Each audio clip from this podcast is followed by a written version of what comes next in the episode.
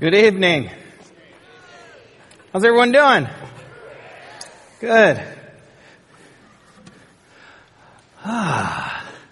All right. Now, how are your revolu- or resolutions doing? Good. All right. Well, tonight's going to be a little bit of a different night. Hopefully, everybody on your way in got two hand, yeah, two handouts. Um, one on white letter, and then the other one, the Journey 180. You guys all have that. If not, we have those um, in back. Okay?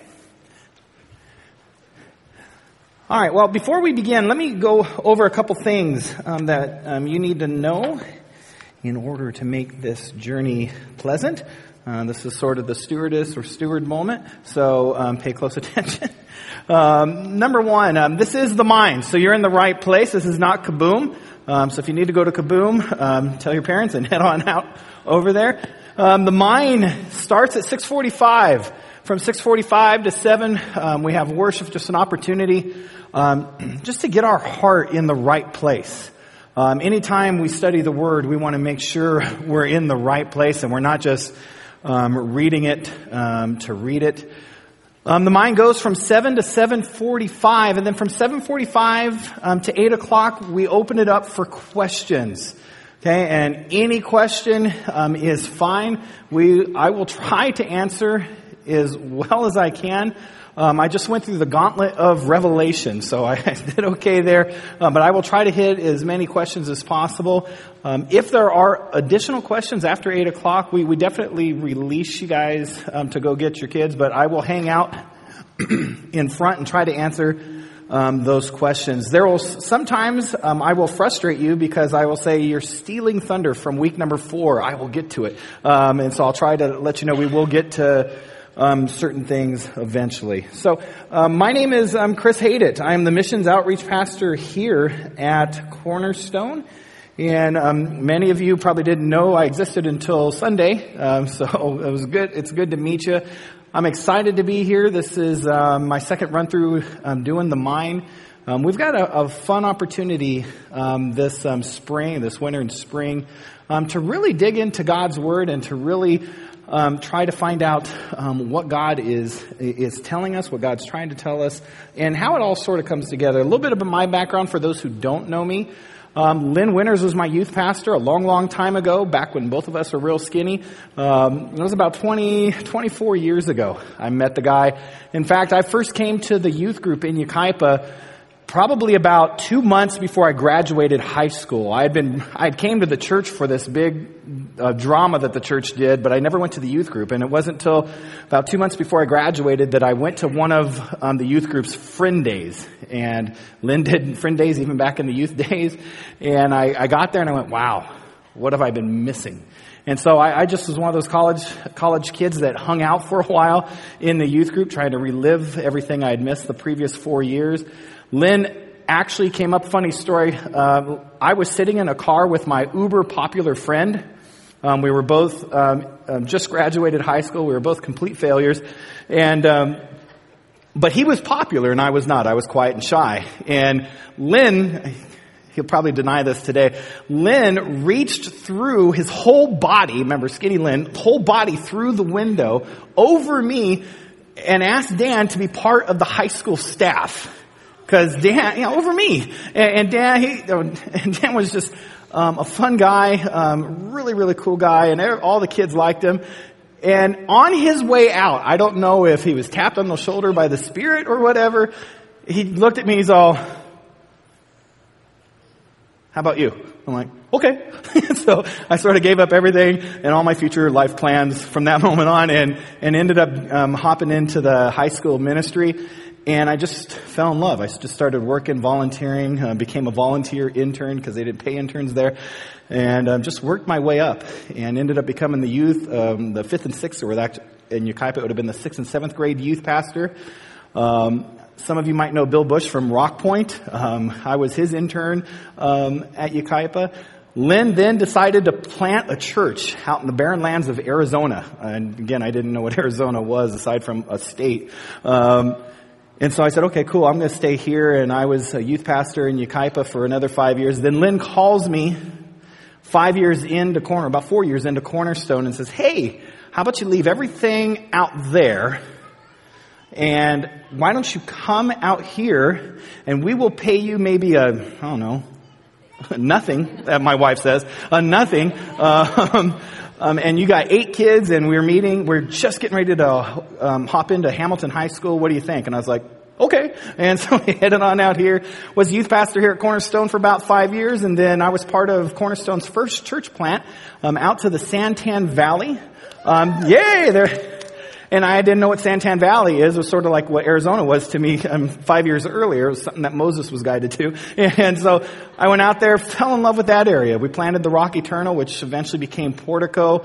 And about a year ago, as many people in here know, Portico ended up becoming um, Cornerstone Santan, our multi-site, and we get to say hi to them every single Sunday, and it's just a wonderful church. So I'm back here as the missions um, and outreach youth pastor, or youth pastor, pastor um, here at Cornerstone, and we we have a lot of great things in missions. Um, we're we're heading out to India in was it 12 days? Yeah, crazy. Um, 12 days. Um, so be praying for our team.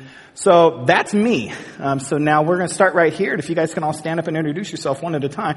No, I'm just kidding. Um, so let me talk a little bit about Journey 180, just because I don't want this to be confusing. Everybody got one of these. Okay, these are supposed to be handed out Sunday, but our print company forgot that part of the deal. Um, so we have them um, now, and they're going to be handed out um, church-wide um, this Sunday.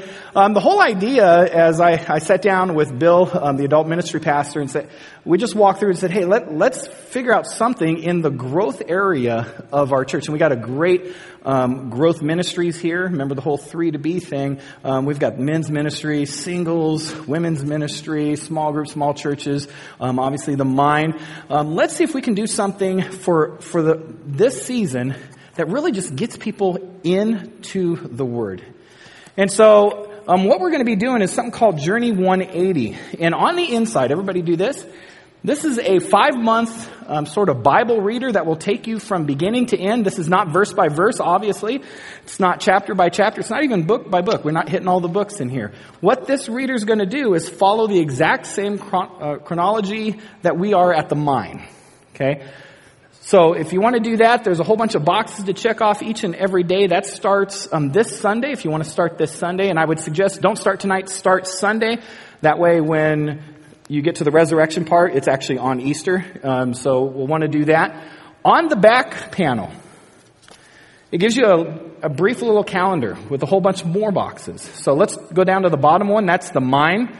These are the dates that we're having the mine this year. There's only two times we're not having the mine through May. The first one, we're having an all church meeting. You'll be hearing about that on January 28th. And then March 25th, um, there is also no mine because we have a national conference coming in here throughout that week. Okay, but every other Tuesday night we will be here um, walking through the Bible um, and doing that. Then there's a Sunday morning elective class at 10:30. We're going to be out in the tent. There will be heaters. It will be warm. Have a sound system, video, all that kind of fun stuff. And what we're going to be doing there is doing the same thing here at the mine, but just not the same topics, if that makes sense. We're going to also be going through the Bible from beginning to end, and we're going to be following. So if you do just the mine, you will get beginning to end of the Bible and you'll be happy. If you do just Sunday morning electives, you'll get beginning to end Bible and you'll be happy. If you do both together, it will be more comprehensive. Okay? Because we don't have time at the mine or at Sunday morning to hit every single character in the Bible, every single story. But if you do both of them together, there will be no repetition. Um, we'll barely touch on some things that if you didn't go to the mine, you might want to know. Um, but so those are the two options. So you can do either or or both, and then of course the reader in the middle enhances that. So it's a daily sort of chapter reading. And then, just so we can get to 180, because that's what we need to do, um, there's an additional couple boxes here. Um, the comedy night coming up on March 26th. That's part of the conference. Everybody's welcome. Um, Michael Jr. is going to be here. He's been on Letterman, Leno. He's an amazing guy. You'll want to get your tickets. I put this on here first because I want you guys to be able to get your tickets before it sells out. So it's going to be um, March 26th in this room. Um, and then, of course, um, Last Supper walkthrough. What we're going to be doing this year is on Good Friday. We're going to be walking through the events that happen the night Jesus was arrested, the Last Supper. And we're going to take it from the Last Supper. We're going to eat the same food, experience, smell the same smells, and, and we're going to walk through exactly what happened from beginning to end, leading to the Garden of Gethsemane, the seven unfair trials. We'll walk through why they were unfair, leading all the way up to Sunday morning.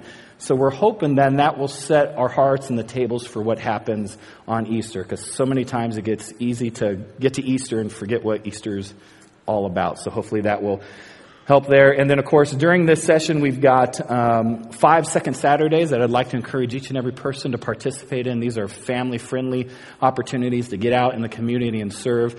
The next second Saturday is actually this Saturday at 8 in the morning. It's over in the Student Center. And then, of course, we got Friend Day. So um, this is, that is Journey 180. So hopefully over the next um, um, five months, we'll have 180 moments just to dig in and get a little closer um, to God. All right, so you guys ready to start? All right, and you're like, gosh, you already wasted 15 minutes of my life. All right, so here we go. Check out this video and we'll get going.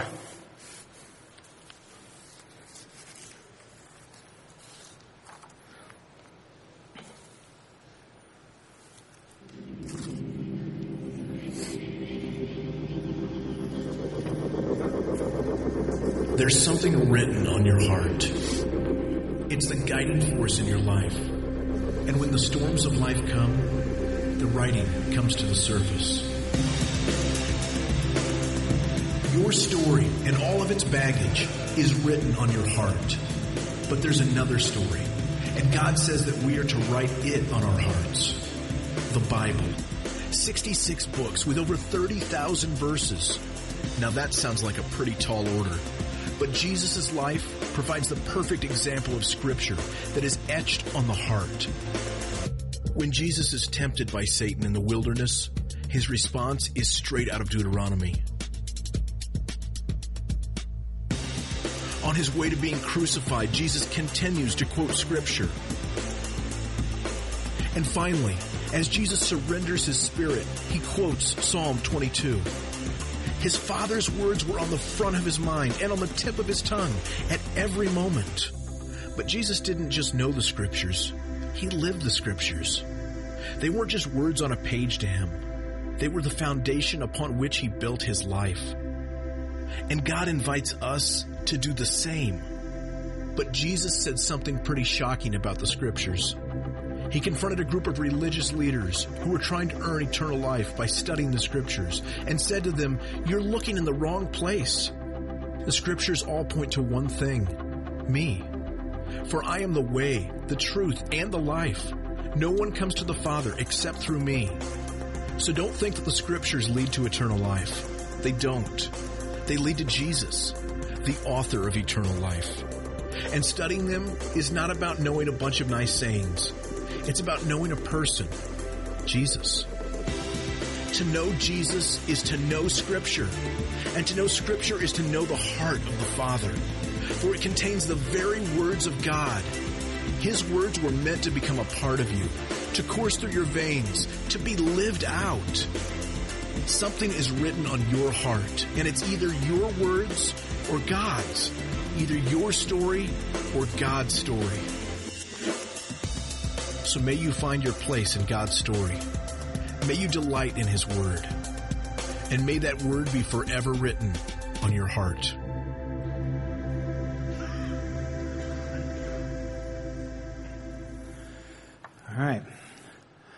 God's Word. When I was growing up, um, I grew up in a not really a religious family. My grandfather went to church. My grandfather was um, a, a, Roman Catholic, um, very staunch, um, um never missed a Sunday. Um, my grandma, not so much. She was sort of her her her own thing, and so she was. She basically said, "Yeah, I believe, but I don't need anybody telling me what to do." Uh, my grandma was um, pretty awesome, and and so I grew up. I'm really not an. I knew some of the stories. Um, I vaguely. Um, I, if it was on TV, if Charlton Heston played the character, I probably um, knew the character. Um, I knew every um, Easter there was a mini series called Jesus of Nazareth, and it had this real skinny British guy playing Jesus, blue eyes, and he walked at three quarter speed. Never blinked, by the way. Um, um, was fascinating. And so it, it, always fascinated me, and I knew, of course, during the holidays that um, um, Jesus w- was a baby, and then um, along with the Easter Bunny, Jesus died at some point. Um, I don't know if I ever really connected that the baby Jesus and the guy on the cross were really the same guy. The stories all seemed mythical to me. I equated um, um, Jesus and the Bible with um, other things, which I won't say in here, but that that um, might not have been true um, at the time. Um, I didn't know the difference between Samson and Hercules and all those kind of things, and so I, I grew up. Going, yeah, you know, the, the Bible is, it's a cool thing. We never read it. It was actually encased in a glass box on the wall. we never really read it, and I didn't really go to church.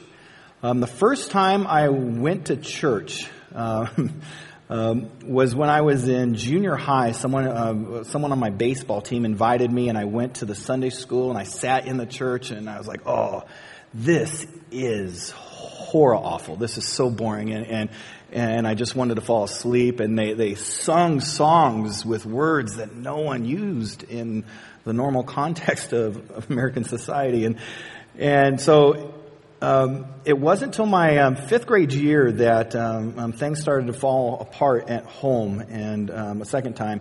And my sister's dad had um, was an abusive guy, and he ended up thankfully leaving.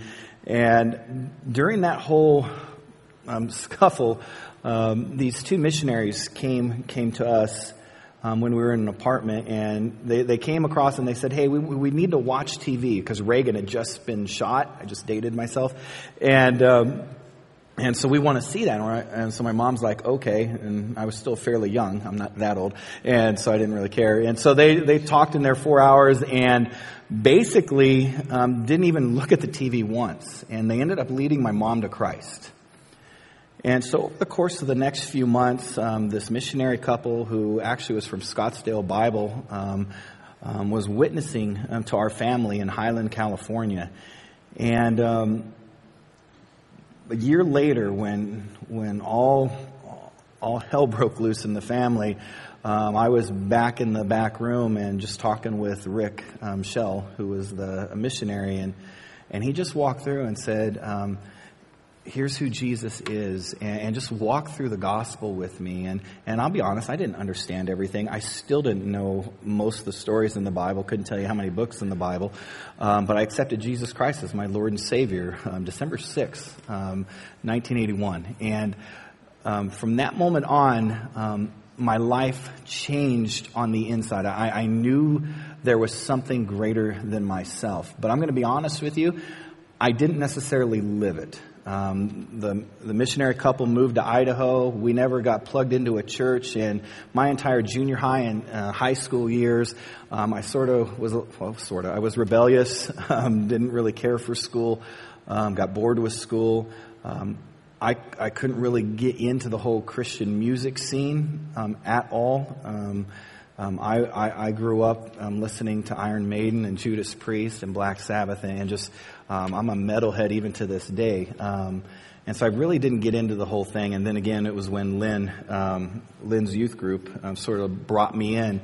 And so here I am as a collegiate, a staff member in the high school ministry, and I know nothing about the Bible. All I know is Jesus is my Lord, and I, I want to help out the kids. And, and so I started learning in college what it meant to be a Christian and, and what this whole idea of the Bible was. But now I was coming at it with a whole different perspective because in college you get challenged on a lot of things. And so um, as a, a, person who was studying history, I, I wanted to dig in and go, all right, so what does this mean?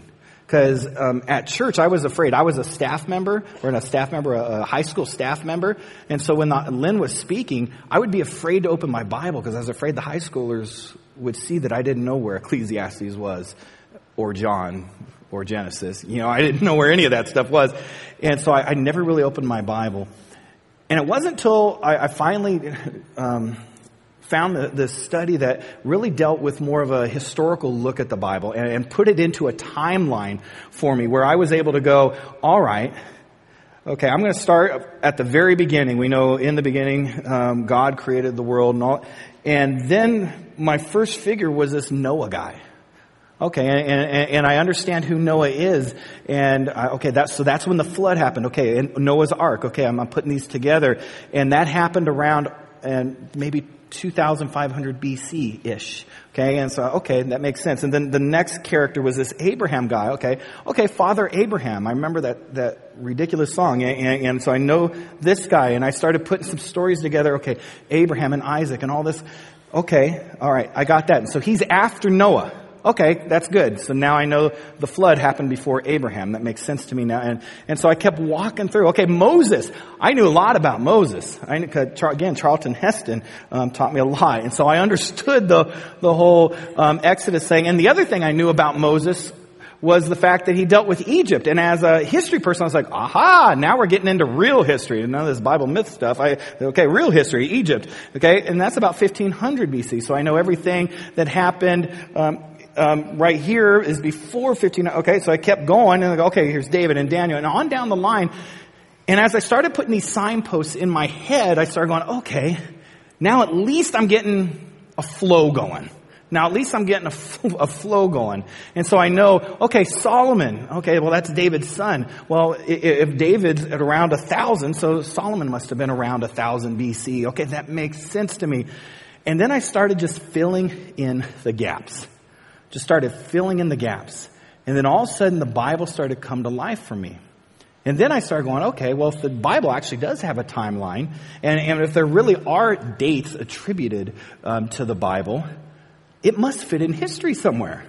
And so I started looking at um, ancient history, and one of my major studies in history was um, um, ancient Civ. And so I started looking at um, some of the, the old empires and, and, and Egypt and, and Assyria and Babylon, and, and starting to realize, oh my gosh, the Bible runs up against these guys.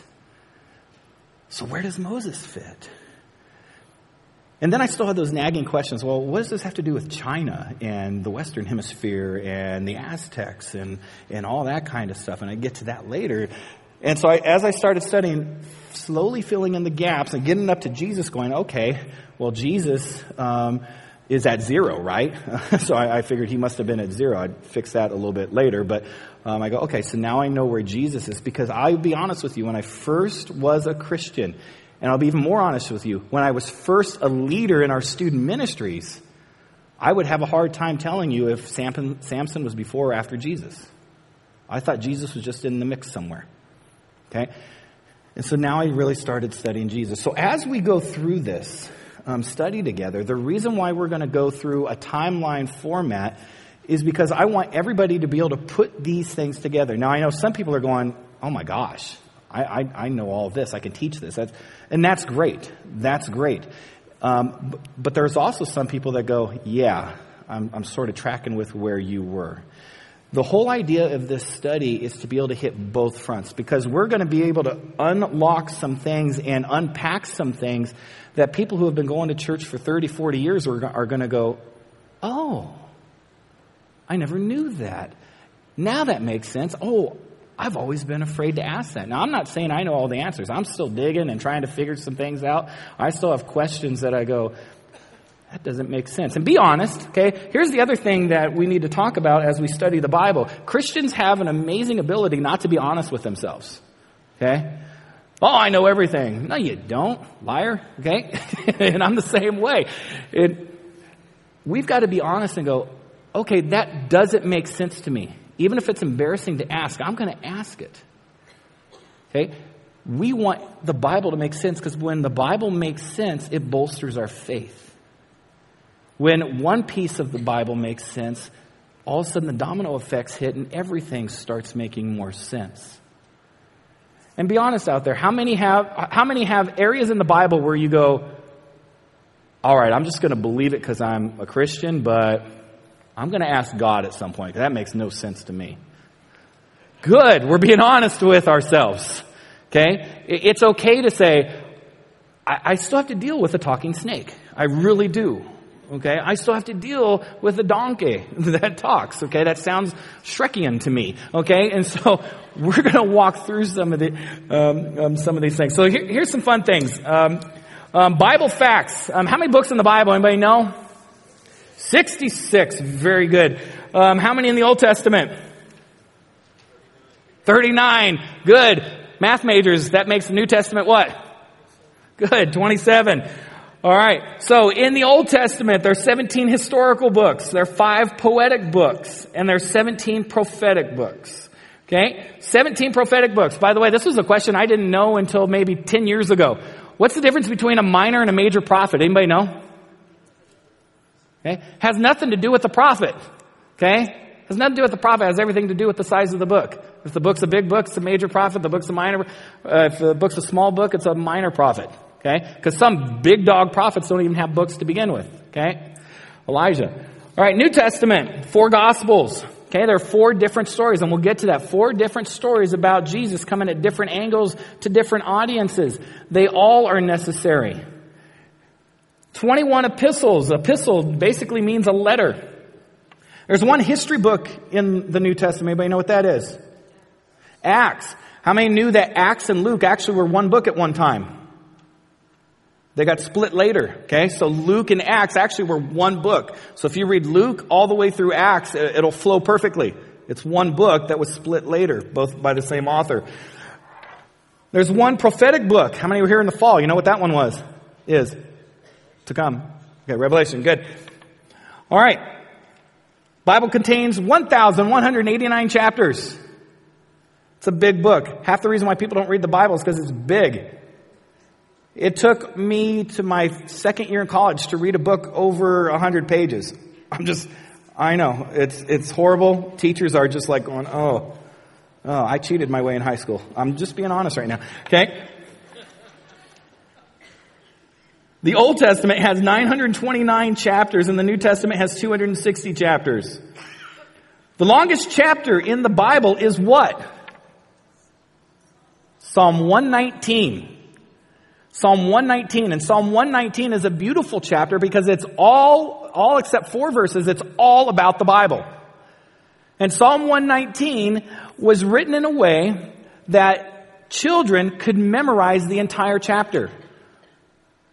Sort of how we sing A, B, C, D, E, F, G. What's the song that's to? Twinkle, twinkle. Okay, it's an easy way to remember the alphabet. They did this book so you could remember it. Each, each little piece of Psalm 119 was to a different letter in Hebrew. Okay, and so children would study, and what was the thing they wanted to study? The Bible and how important the Bible is. That's the longest chapter in the entire Bible. What's the shortest chapter?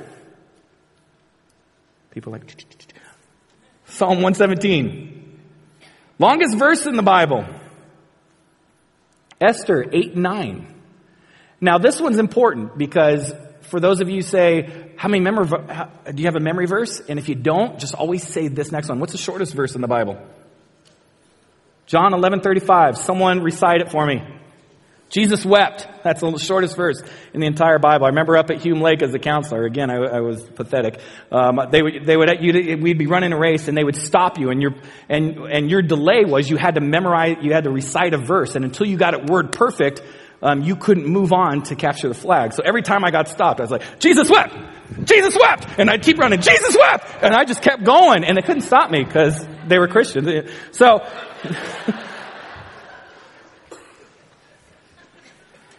how long did it take to write the Bible?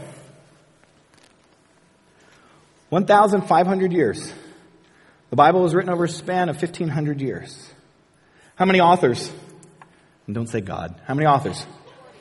Okay, Ooh, look at that, 40. Okay, how many generations? Took over 40 generations. How many different places? And there is no exact answer. The Bible was written in wildernesses, was written in houses, was written in dungeons and prisons, it was written in palaces. It was written during war and peace, heights of joy and depths of despair. It was written on three different continents. Anybody know what continents? Asia, Africa, What's the other one? Europe. Good. Okay. And if someone in here is going America, like, uh, wrong study. Um, three languages. Anybody know that? Hebrew, Greek, and the one that's forgotten? Aramaic. Good. All right. So that's the Bible. Okay. The Bible is an incredible book. It's a collection of incredible writings. The one thing we do have to say, and I sort of um, passed off on it, but it, it is true that the Bible is inspired. Even though there are 40 different authors, the Holy Spirit inspired the whole work of the Bible. This is not a man made piece of work. This is God made. One other thing I want to talk about, and again, this is real, and this took me for a, a while, okay? When the Bible was originally written, it didn't have chapters and verses and all that kind of stuff. Okay? That was added later to just sort of help us find things. Okay? So basically, when we say uh, turn to Psalm 23, uh, 23 is the big heading. The smaller numbers are the verses. Okay? Pretty, basic stuff. But here's what happens in every single study I've ever done. Someone will come up to me and says, my Bible says this. And I'll go, oh, oh shoot, I, I gotta figure this out because I'm in trouble. And I'll look and they'll, they'll point to it and I'll be looking, I'm like, oh, that's in your study notes. So here's what you need to understand. This piece is inerrant. Your maps are not. Your maps could be wrong. Okay? And inerrant means without air. Your maps could be wrong. Those little notes on the bottom, if you have a study Bible, those also could be wrong. That's the opinion of Zondervan or whoever translated your, so if you have an NIV, Zondervan is the publisher. So that's their helpful study guide. But those don't, those aren't always accurate. In fact, I'll bet you some of your maps might be wrong in the back and we'll study that when we get over um, to Moses. So again, the idea is to study the Bible and to let the Bible come alive. And if you're sitting in here and you say, you know, I've studied the Bible and I really want to dig into some intricate parts, we are going to, we're going to do that. We're going to do that both on Tuesday nights and on Sunday mornings. Um, but the goal is to put the entire Bible into context. Another thing that I need to warn you is um, we are doing a historical survey of the Bible. So we're going to be following a timeline. So what we won't be digging in, into in depth is like the prophets. Okay? What's going to happen is when we get to the point where, where the kingdoms are divided and we've got the northern kingdom and the southern kingdom, we've got Israel and we've got Judah, and, and you start seeing those paragraphs that said, here's the king for this, and here's the, we'll study each and every king, and then we'll tell you, Isaiah was his prophet. Jeremiah was his prophet. Jonah was his prophet. And so we'll be able to do that and we'll ha- we're going to have a lot of handouts. You guys like handouts? Okay, we're going to have a lot of handouts, especially when we get to that, because we don't have time to spend an entire three months in Isaiah. We've got to keep moving through um, the, the historical context. So is everybody sort of with that, with that flow? Okay, cool. All right, so let's look, let's look at um, the whole idea of the history. As we go through the Bible, the Bible is history. There is a historical piece of this. And this is something that struck me incredibly odd growing up. Again, how many have ever seen or know what Narnia is? You guys understand C.S. Lewis's Narnia? Okay? That was the Bible for me. It was real, but you had to walk through this sort of dresser to get there. Okay? It, it, it ne- for me, and maybe I'm just unique in this room, for me, it never equated to real history. Does that make sense? And so when I'm looking at a character like um, Zephaniah, um, and I go, okay, so this guy is some prophet in this mystical land. And it wasn't until someone said, well, did you realize Zephaniah was a contemporary of this person? And I went, huh? Yeah, they lived about 20 miles from each other and they might have known each other. Oh. Well, did you, real, did you realize that, and that all of a sudden things started flowing. And someone said, hey, you know that whole idea of the Battle of Thermopylae? If you've ever seen the movie 300. Um, do you realize that that evil guy, that was Esther's husband? I'm like, no. Are you serious? Yeah, that historical guy was Esther's husband. Esther's real. Here was a Christian. Oh, Esther's real. Uh, and so what we're going to do once we get up to it, obviously, once, once we start moving up to um, and catch up with the history books, we're going to start saying, hey, here's when the Great Wall of China was built. Okay? Here's why the Bible doesn't talk about the Great Wall of China. Okay? Here's, here's Moses. Here's what dynasty he probably was associated with in Egypt. Okay? Here's what Pharaoh most likely was the Pharaoh of the Exodus. Here's the person that probably plucked him out of the Nile. Okay? David Here's what was happening here. Here's why the Philistines. You everybody know where the Philistines come from? And we'll start to dig into that history. So there's going to be times that we're going to step out of the Bible and go into what's called extra biblical. And we're going to start looking at characters like Josephus, who was a, a Jewish historian, and start looking at some of his records. We're going to look at Suetonius, Tacitus, some of the Roman historians, and try to bring some color and some placement into some of the, the Bible characters. And, and we get to Solomon and Solomon's the wisest man on earth, and the Bible says that all the world's leaders and all the teachers came and, and sat at his teaching. And, and, and, and when I heard that, I went, oh my gosh. That's crazy because Homer wrote the Iliad at around that same time. Maybe these half men, half God type characters that Homer writes about might equate very much to what we find in Genesis chapter 6. And so all of a sudden things again start making sense. When we look at Noah, we're going to look at his three sons. Ham, Shem, and Japheth. And we're going to be able to go and we're going to give you guys homework. And again, we're not going to purposely give you homework, but we'll give you an opportunity to do some things. We're going to say, hey, I want you to go um, trace your heritage. Because everybody in this room traces back to either Ham, Shem, or Japheth. And we're going to follow exactly how that happens. So we're going to um, get into to some of those areas um, as well. Okay? Um, so let's um, look at um, um, the timeline real quick. One other thing, and I know we're running, running short tonight. In the very beginning, God did what? He created. What date was that? We have no clue. Okay? We have no clue.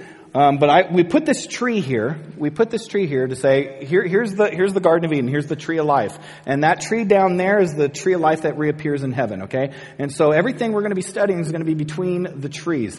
Um, next week we're going to get into the whole idea of creation, and we're going to talk about um, what it means, what was created, how it was created, who is God. Okay, is there any proof that God exists? We're going to talk about some of the philosophical proofs and, and stuff like that. Okay, and then we're going to start dipping into actual dates. Now, what are the problems with dates? The further away you get from today, the more sketchy they get. Okay? You're never going to find a coin that says 250 or, or 2500 BC. Okay? Because they didn't know they were at 2500 BC when that was minted. And so it's hard to figure out. Back, back in this area, all the dates were in the first year of the second reign of, the, of this king, and, that, and that's how they. So dates get a little, little sketchy, and we'll walk through this pretty in depth on Sunday morning for those who are able to go there. But as we get closer to Jesus, the dates become a little easier to pinpoint. Okay? The other thing I want to make sure everybody understands is as we walk through the Bible, we're going to be following this thread.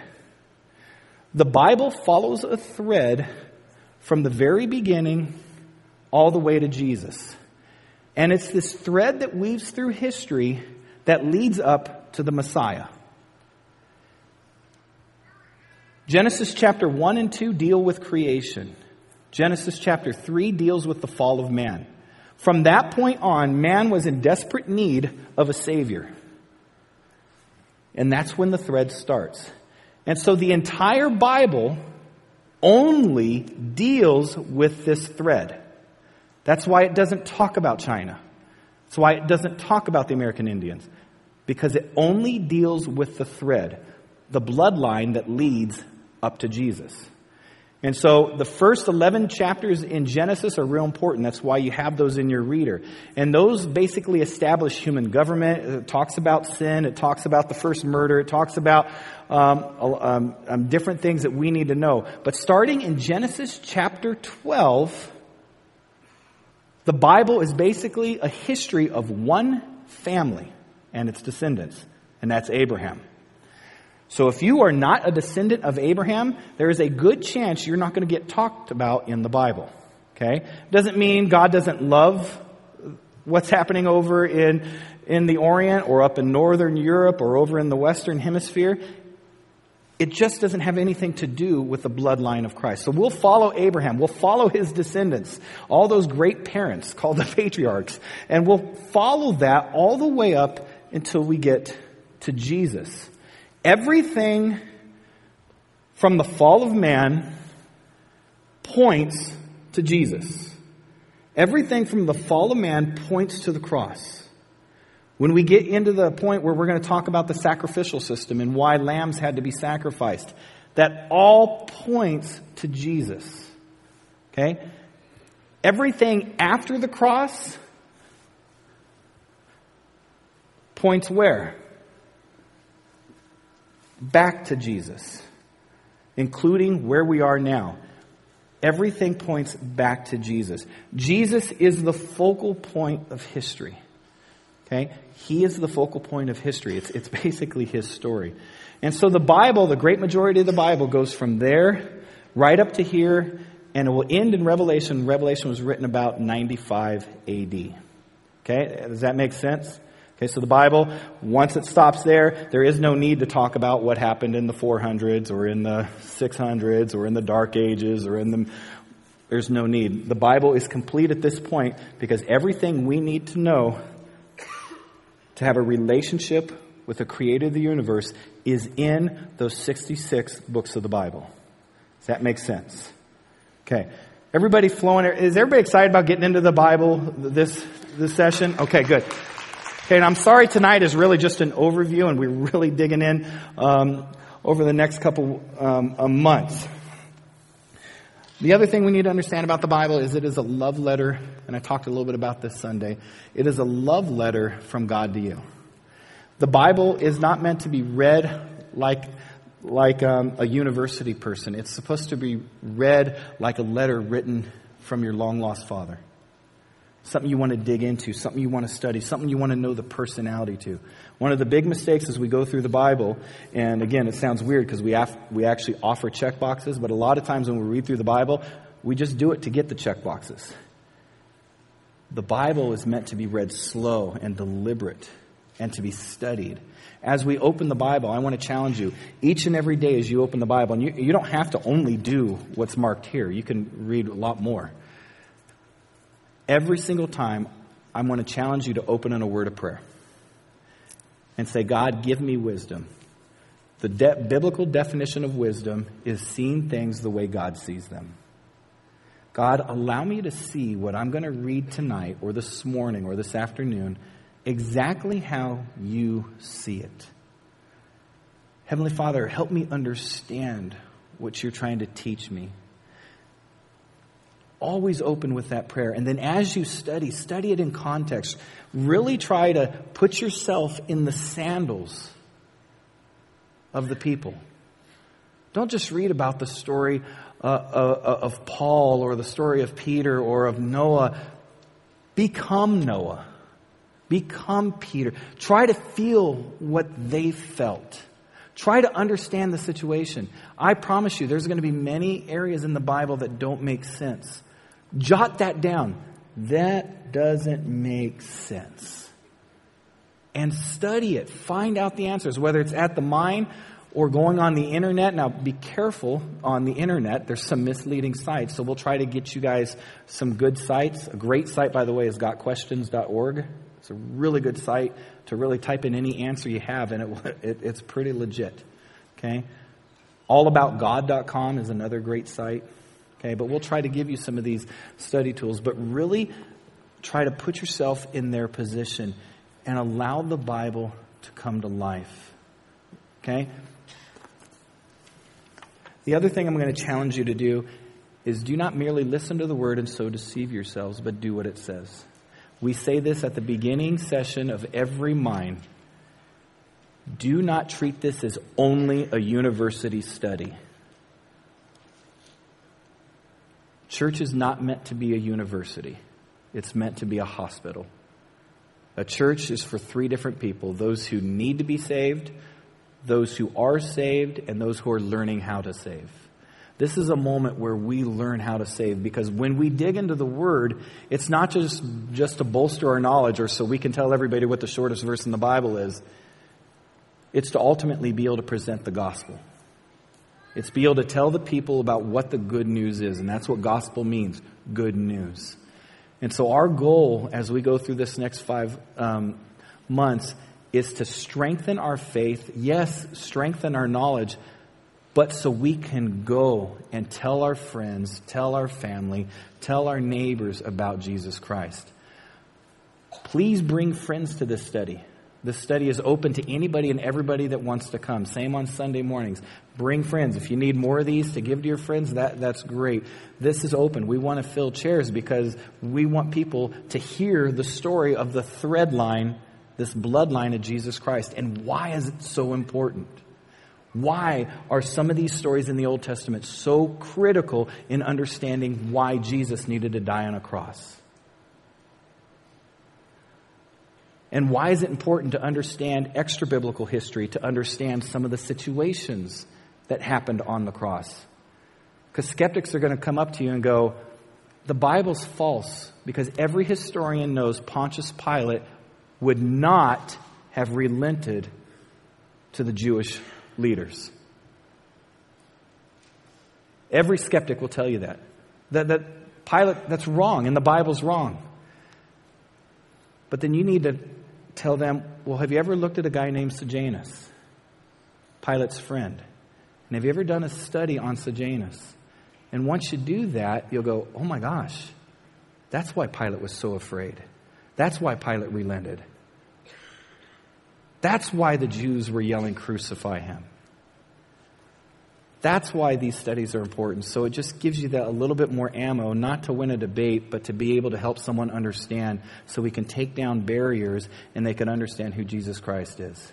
I was a Christian for 10 years before I really understood who Jesus Christ was. I was a Christian for 10 years just based on religion and faith. But then once my faith was bolstered and I finally started understanding, I got addicted. I started going, this makes sense. And, and, and, it's so exciting when things make sense. And it's so much easier to tell your friends about Jesus when things make sense. And so I want to challenge you.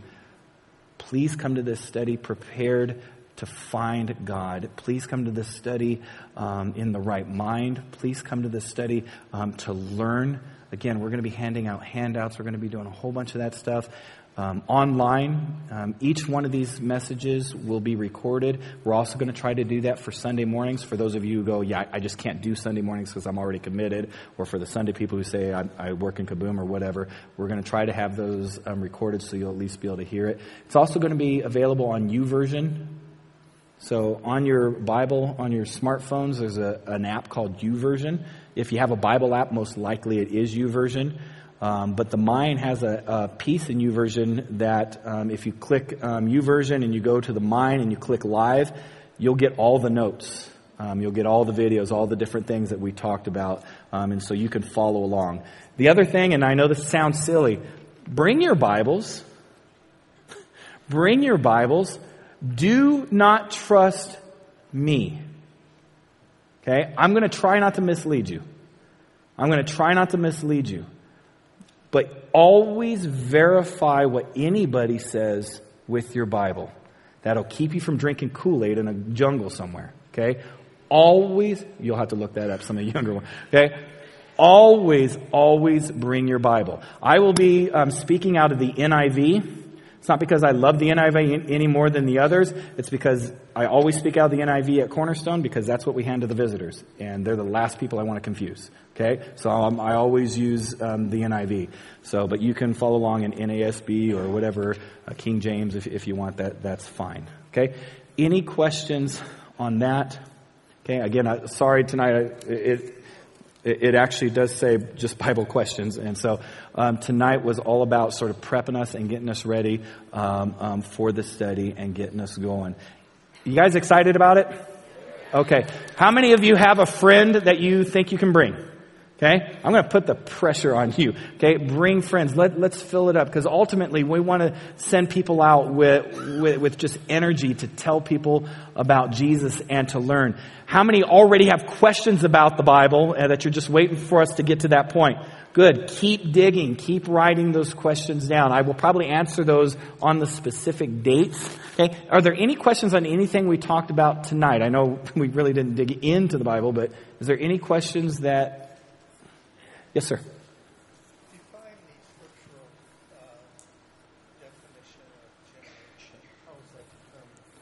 the scriptural um, definition of generation. When I talk about um, it's been about 40 generations, there isn't really any scriptural definition of it um, because it will change um, a little bit because the, the timelines of how long people live back there is totally different than right around here. Um, but on an average, about 40 years or so. Um, what history does is one of these things. People live a long time, live a real short time, medical, we, we start moving back up.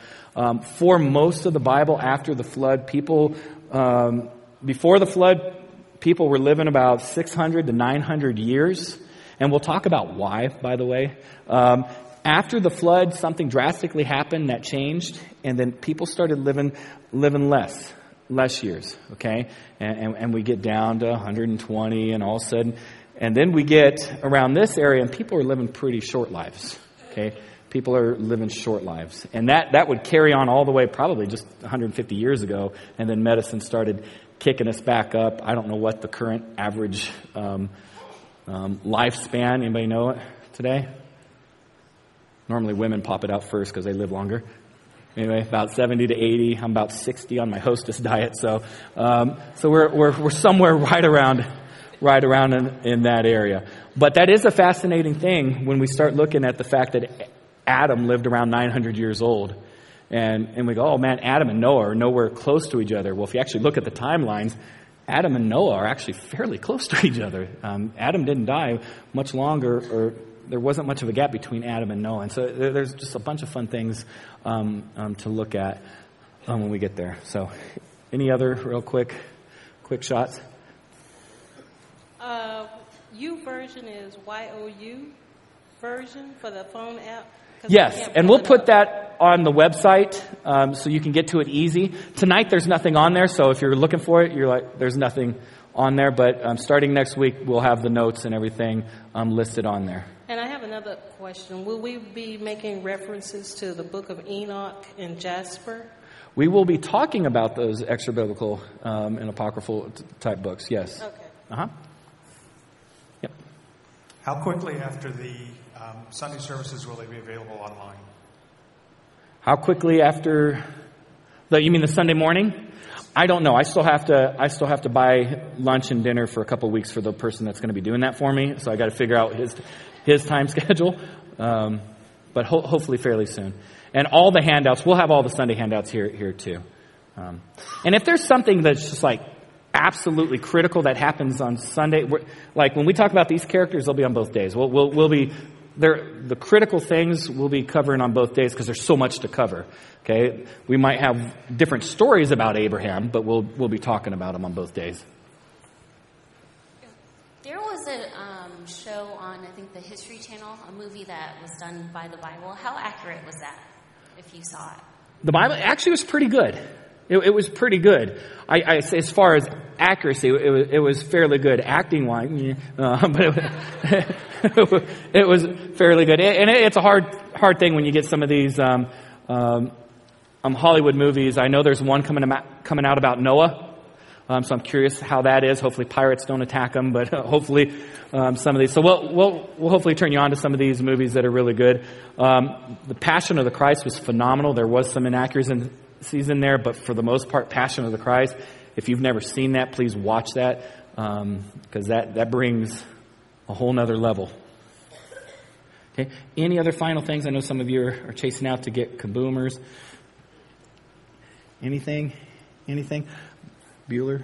Okay, all right, let's go ahead and pray. Um, dear Heavenly Father, we thank you so much for the opportunity um, to start this whole Journey 180. Um, Heavenly Father, I pray that as we begin this and um, as we begin the reader um, this Sunday, I, I pray that you enlighten us on exactly what you would have us learn. Each and every one of us in a different place, a different position, different questions. And Heavenly Father, I pray that um, you just hit us all exactly where you need to hit us. Heavenly Father, I pray that um, um, you give us focus, that um, um, that you give us the understanding that the entire Bible is about one thing the revealing of Jesus Christ. And for those of us in here who um, love Jesus Christ and we've asked Jesus into our heart, give us the burden to go out and tell our friends. Tell our friends what it means to have a relationship with the Creator of the universe.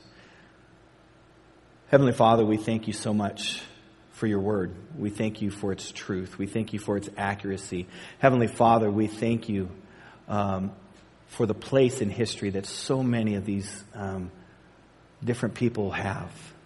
Heavenly Father, we thank you for those listed in Hebrews chapter 11 who, by faith, accomplished so much because they were willing to humble themselves for you. Heavenly Father, we, we absolutely love you and we thank you for your Son, Jesus Christ. Heavenly Father, if there's someone in here that doesn't know Jesus Christ as their Lord and Savior, I thank you that they're here. And I, I just pray that, like me so many years ago, that that they just dig into your word, that they just dig in and find out who this Jesus was. Heavenly Father, we, we pray for the whole Journey 180. We pray for the mine. We thank you for those who, who give their time both um, on, in front of stage and backstage, working the cameras and all that. We thank you for their heart and their devotion to you. Heavenly Father, we thank you for those who are going to be helping on Sunday morning. Um, be with them, encourage them. And uh, I just pray for Cornerstone as we continue to head into this season uh, of growth. Um, give us that vision to, to worship you um, with everything we have, to grow um, with a longing to, to see our Father, to, to know about Jesus, and to know why we believe what we believe. But Heavenly Father, give us the wisdom to take what we've learned and teach it to others, make disciples, to go out and serve our community, to tell people about the love and grace of Jesus Christ. Heavenly Father, we love you. Um, be with us as we go tonight. Thank you for all those kaboomers over there. Um, uh, it's in your precious name we pray. Amen. Hey, thank you so much for coming and excited. Hopefully you guys come next week. Um, and for those that come on Sunday morning, it's at 1030 in the tent. And they're going to be blowing heat in there. Trust. Okay.